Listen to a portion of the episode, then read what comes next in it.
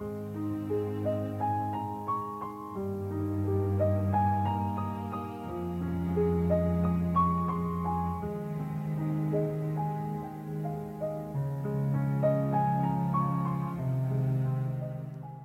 a good Friday morning to you, and uh, I, I need to offer a word of explanation. I looked at yesterday's uh, the recording from yesterday, which I honestly just finished a few minutes ago.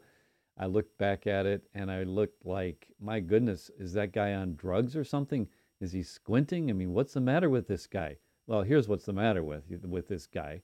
Just before I had uh, prepared that recording of to, of yesterday's devotional I had gone to an eye doctor and uh, had to have my eyes dilated. You know how that goes, and uh, came back uh, came back to the church and got ready to prepare the recording, the the last two recordings for this week, and uh, I have these lights right in front of me that uh, kind of help out with the the color quality and so forth in the recordings, and they're they're kind of bright and so my eyes had not totally adjusted yet.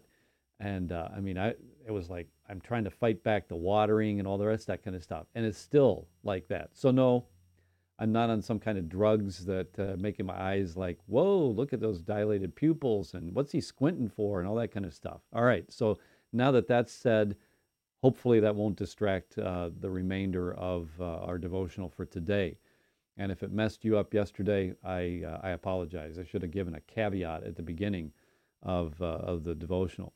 Well, listen, today we're in Exodus chapters 17 and 18, Matthew 25, and the 25th Psalms. What we're reading today, I want to zero in on the two parables that Jesus tells in Matthew 25. Each of them has its own particular point that he's wanting to make.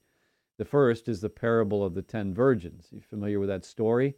Uh, have you read that section yet? Not, you might want to pick up your Bible and read Matthew 25. But in this parable, there's these ten virgins, and uh, they're they're to accompany the the bridal party when the bridegroom comes, and you got that whole story. And five of them have not taken an, any oil for their lamps, and the other the other five they have plenty of oil. And so midnight comes and the bridegroom shows up and they need to trim their lamps and uh, head out and follow the bridegroom.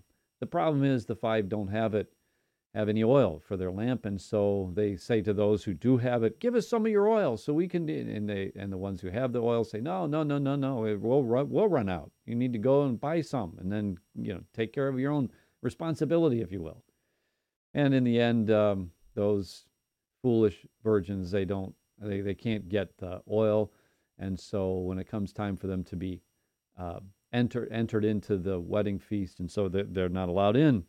They're not allowed in. And Jesus just he tells a story to make a simple point, and the point is in verse thirteen. Watch therefore, for you know neither the day nor the hour in which the Son of Man is coming. Here's the deal Jesus is coming again. He's coming again. And we know not when. We don't know the day. We don't know the hour. And by the way, there's a good test for any teacher whatsoever. I don't care how popular he is. I don't care how well known he is. I don't care how many thousands of people are following him. If there is a so called Bible teacher who tells you, I got it figured out, here's the day that Jesus is coming again on this particular date, just ignore him. Forget it. Write him off. Don't listen to it. Because Jesus said, No one knows the day or the hour in which the Son of Man is coming. Therefore, be ready. Be ready. And then the second parable is the parable of the talents. And this is, again, a very familiar story to uh, God's people. Uh, the the um, this is about the kingdom of heaven. It's like a man traveling to a far country. He calls his servants and he gives to his servants these different measures of talents. To one he gives five talents, to another he gives two, and to another he gives one. The one who is given five talents, he takes those five talents, he uses them, he invests and and uh, trades and so forth, and he gains five more. So did the one who gained who who received two talents. Did the same thing gained two more. And uh, then there's the third guy. He had one talent and he went and buried the talent. The master comes back, gives an to give an and and the servants have to give an accounting of what they did.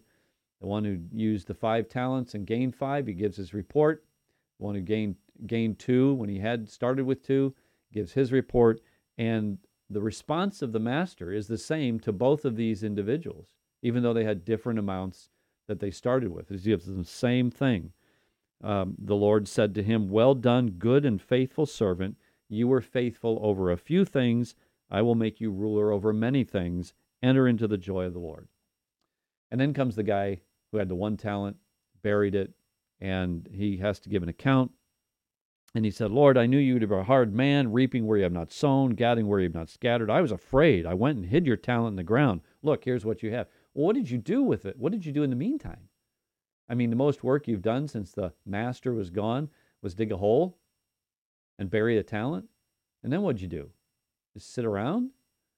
A lollygag? Well, I mean, what'd you do? And the master says to him, You wicked and lazy servant. You reap you knew that I reap where I have not sown, gather where I have not scattered seed, so you ought to have at least deposited my money with the bankers and I, I could get some interest off of it.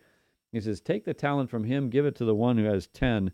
For everyone who has more will be given, and he will have abundance. But from him who does not have, even what he has will be taken away. Cast the unprofitable servant into outer darkness. There will be weeping and gnashing of teeth. Now, what's the Lord's point in that parable? He doesn't he doesn't bring it all to a succinct conclusion like he did the previous parable, the one where he said, "Watch therefore, for you don't know the day and the hour." But his point is very clear, isn't it? The Lord has given to his people, those who are his servants, claim to be his servants, he's given us ample talents.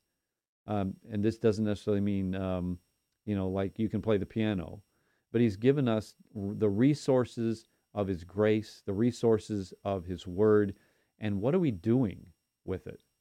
How are we how are we investing that which the Lord gives to us when he teaches us, when he when he uh, invests in us and he gives us his riches. What are we doing with those things?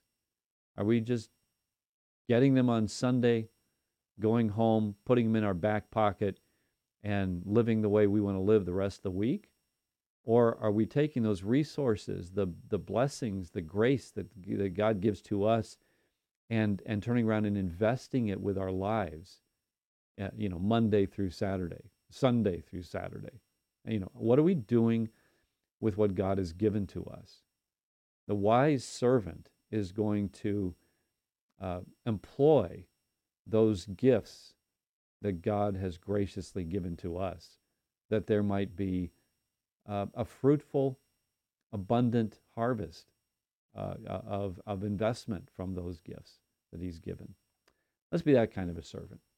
Our Father and our God, we thank you on this uh, Friday for all that you have given to us.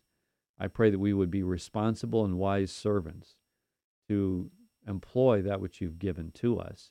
There may be a great return, that those things would be invested and there would be great fruit that comes from the grace that you've given to us. And Father, may we live each day in light of Christ's coming again. Indeed, it may be today. Even so, come. Lord Jesus. Amen. All right. Well, I hope you have a good Friday and a good, wonderful weekend. And again, uh, hope you'll gather together the Lord's house in this coming Lord's Day on this first Sunday of February. And of course, this Sunday, being the first of the month, we will uh, commemorate the Lord's table together, Lord willing, uh, provided we don't get a snowstorm or something that, uh, you know, prevents us from having church. I don't expect that to happen uh, have to be a pretty bad thing to happen. So gather together on the Lord's Day. Let's worship and serve the Lord together this week. All right. You have a good day, and may God richly bless you thank you